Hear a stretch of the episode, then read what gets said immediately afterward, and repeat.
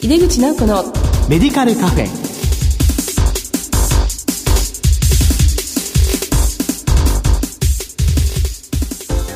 こんばんは。帝京平成大学薬学部の井出口直子です。井出口直子のメディカルカフェ。この番組は医療を取り巻く人々が集い語らい情報発信をする場です。今月は病院薬剤部の取り組みについて特集しています。この後ゲスト登場です。お楽しみに井出口直子のメディカルカフェ。この番組は手羽製薬の提供でお送りします。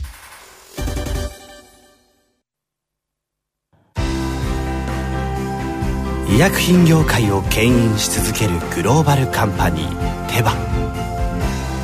新薬ジェネリックを開発製造するハイブリッド企業です。患者さんの笑顔を大切にする薬剤師の皆さんとこれまでも。これからも。手羽製薬。帝京平成大学薬学部の井出口直子です。病院薬剤部の取り組み特集の1回目です。今回はこれからの薬剤師の職能と責任と題してお送りします。ゲストは日本医科大学附属病院薬剤部長の片山史郎さんです。片山さんどうぞよろしくお願いいたします。よろしくお願いします早速なんですけども、まあ、先生は例えば日本緩和医療薬学会とか、あるいは日本薬学会、まあ、いろいろな役職を持っていらっしゃるんですけど、その中でですね、あの、先生の卒業してからのキャリアとご専門を教えていただけますか？はい。えっ、ー、と、私は1980年に京都薬科大学を卒業しまして、その後2年間ほど製薬会社に勤務しておりました。で、その後、1982年から日本医科大学多摩長山病院に、研修生として、入って、翌年、えー、1983年に本院の附属病院の方に入職しております。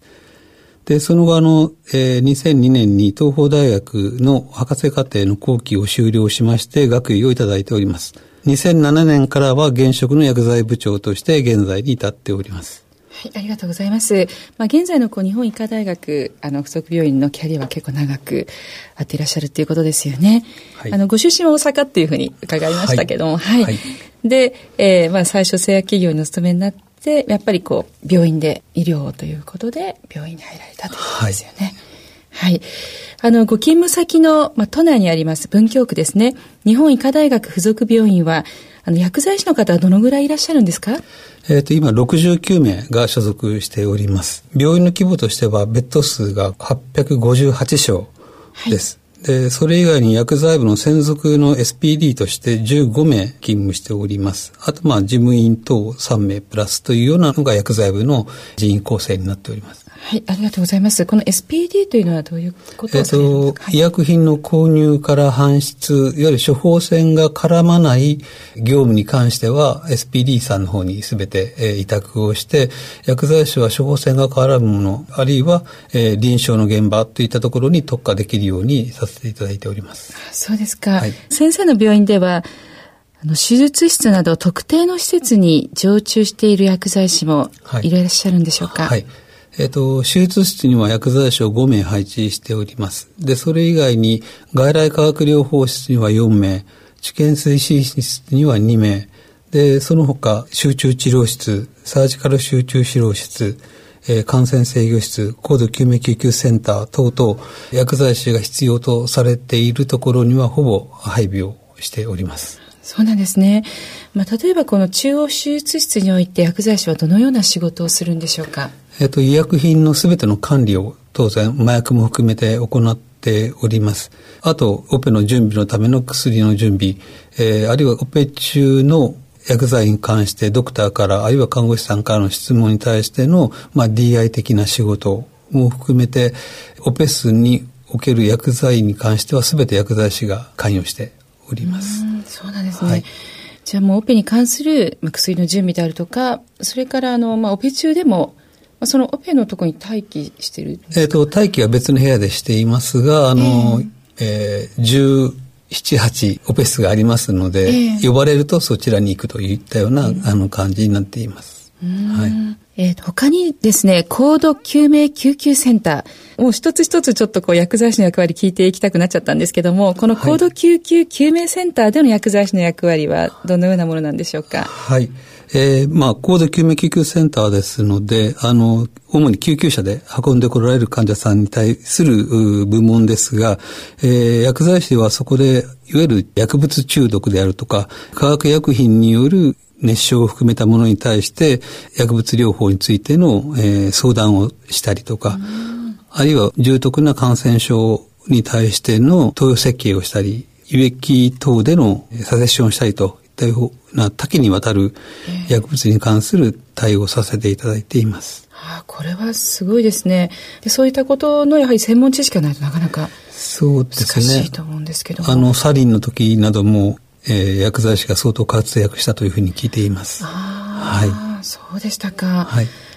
こういうところにこう勤務する薬剤師というのはやっぱり自分でこう専門的なところをまあ勉強して、はい、で配属されるという。えー、っとまあ現場であの勉強するっていうのもありますけど、えー、一応あの当院で専門分野的には教育プログラムを組んでますので、えー、そういったところで興味を持ってこっちに行きたいということを表明していれば人事異動の時に考慮するということになります。あそうなんですね。大、体、あの、毎年、新入局者っていうんですかね。はい、何名ぐらいいらっしゃるんですか？えっ、と、基本的には、あの、増員以外では、あの、欠員分を補充するだけなんですが、えー、えっと、私が病院、薬剤部長になった時は薬剤師が37名でしたので、はい、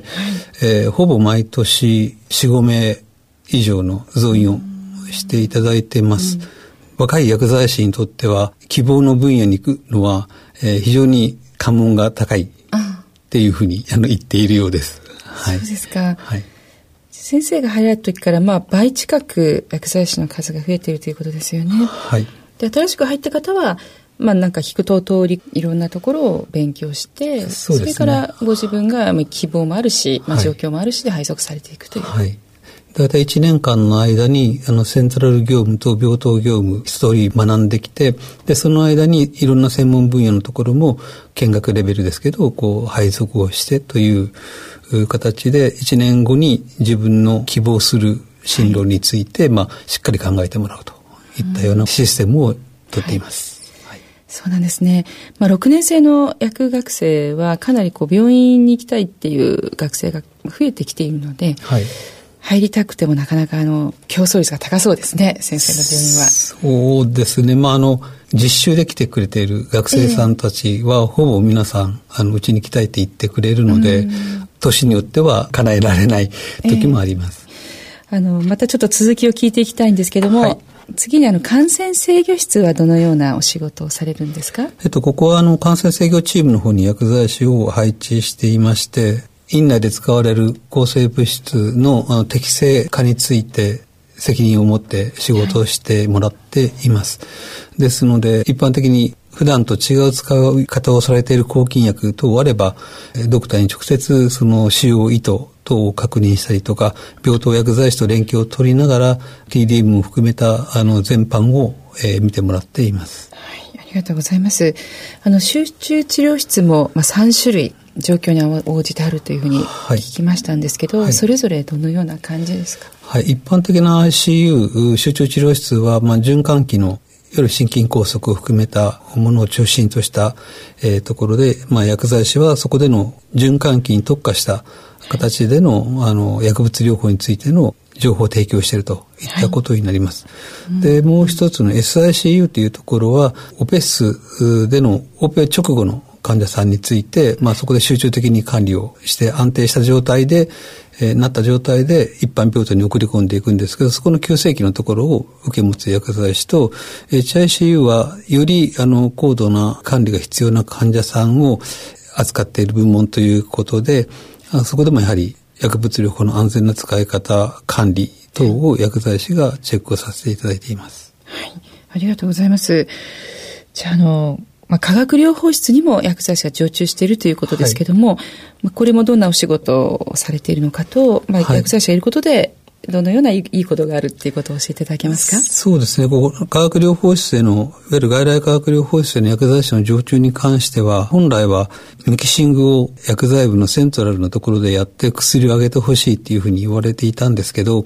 えー、それでは薬剤師のこう存在意義がミキシングだけになってしまうので、外来化学療室の現場で薬剤師がミキシングをすると。うん、で、その空いてる時間帯に患者さんのバイタルのチェックを含めた、えー、副作用の食症状の確認をさせてもらったり、はい、あるいは看護師さんへの点滴投与中の注意点等について、えー、サジェッションさせてもらったり、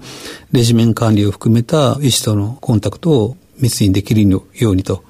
いうことで、基本的には医師、看護師さんへより専門的なサービスができて、かつ患者さんに薬剤師という職能がミキシングだけの職能ではないということを知っていただいて、薬の相談について安心できる医療者なんだっていうことを、まあ、アピールさせていただきたいなと思って、常駐をさせていただいています。まあ、それをすることで、まあ、効果っていうのか、はい。はどのようなものがありますか？えっと、もう、あの、化学療法を行う上では、あの、薬剤師が患者さんへの説明がもう不可不可欠になってますし、業務の終了した後には、えー、薬剤師が看護師さんたちを集めて、翌日のケモをする予定患者さんの注意点についてのレクチャーをそこで全てやっていますので、薬物療法に関してはもう薬剤師が担うというふうな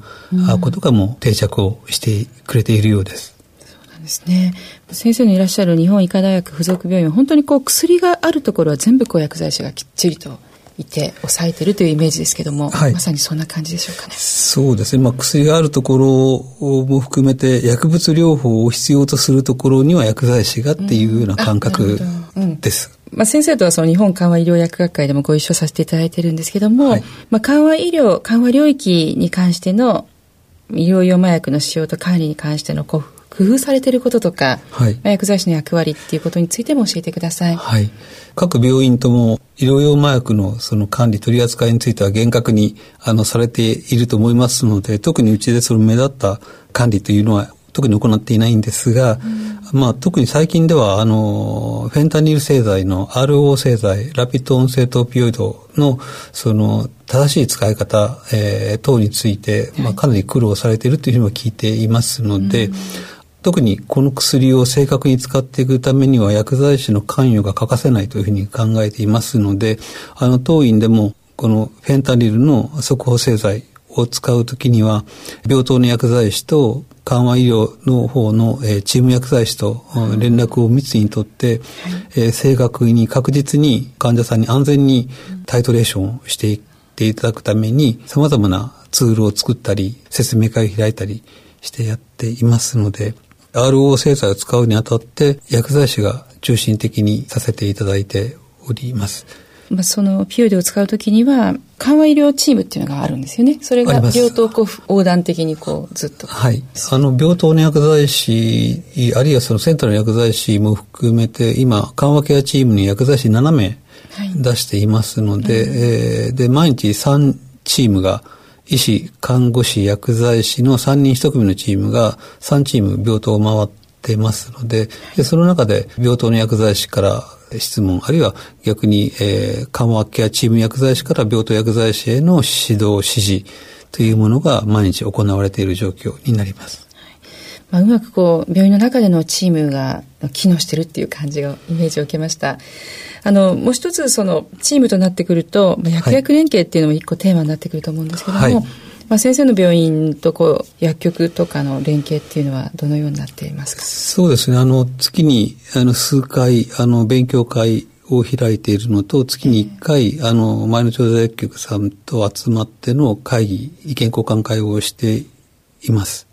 結構こう顔の見える関係には今なっている。あの、来られる方が最近少し固定化してきたのが、あの、ちょっと懸念材料ではありますけど。そうですか。はい。まあ、少し積極的に参加することも歓迎ということですかね。あ、もうぜひそれは、はい。そうですよね。はいあの、ところで、あの、先生のいらっしゃる日本医科大学附属病院では、はい、このジェネリックの使用促進についてどのような対応されていらっしゃいますか？そうですね。あの、国が、あの、60%を超える後発医薬品の、えー、使用割合という係数を出されましたので、えー、当院でも、あの、それを実施すべく、導入方法をこれまでの協議方式から指示方式に変えて、去年大量に導入させていただきました。まあ、その結果、使用割合が20%台から一気に80%台に上昇しております。これまでは、日本医大の付属の各病院で協議したものが、4病院が集まった中央薬事委員会というところで協議をするんですけど、はい、それまではやはり各病院でこの薬は変えたくないとかいったような言葉が強く出てなかなか進まなかったんですけど、今回の導入では中央薬事委員会から各病院に指示をするという形で、うん、えー、システムを変えさせていただきましたので、えー、各病院とも一気に導入が進みました。はあ、なるほど、はい、そういう形なんですね。はい。それではですね、まあこれからの病院薬剤師に、まあ、先生が期待されること役割なども教えてください。はい。まあ、病院薬剤師と限ったことではないとは思うんですけど、はい、あの、薬物療法に関して薬剤師が関与していくことが患者さんにとって一番いいことだと思っていますので、ただその薬物療法に薬剤師が関与していくためには患者さんの予後にも責任が生じますので、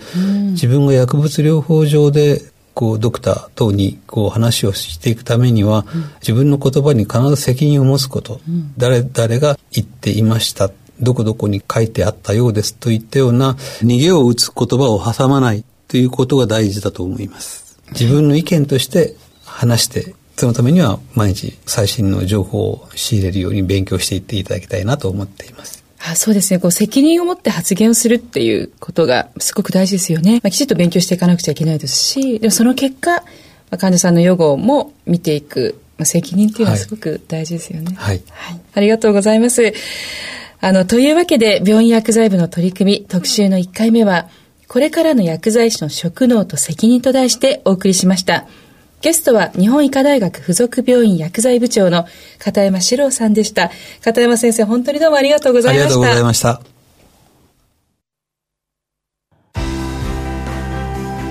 医薬品業界を牽引し続けるグローバルカンパニーテバ新薬ジェネリックを開発製造するハイブリッド企業です患者さんの笑顔を大切にする薬剤師の皆さんと。これまでもこれからも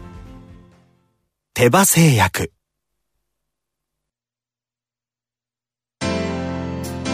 今回のゲストは日本医科大学附属病院薬剤部長の片山史郎先生でした。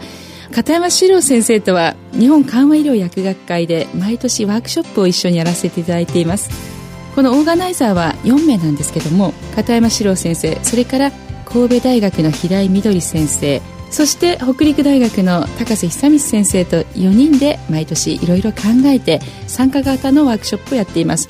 いつも人気で申し込みが始まりますと満員になってしまいます。今年は10月2日3日パシフィコ横浜で開催されます。ワークショップの参加自体は満席なんですけども見学はいつでも可能です。参加者が欠席の場合には見学者から飛び入りで参加することも可能ですのでぜひ覗いてみてください。はい。さてこの番組は放送後にオンデマンドとポッドキャストで配信しています。次回9月23日の放送は病院薬剤部の取り組み特集の2回目。高知大学医学部附属病院薬剤部長の宮村光彦さんをゲストにお招きしてお送りする予定です。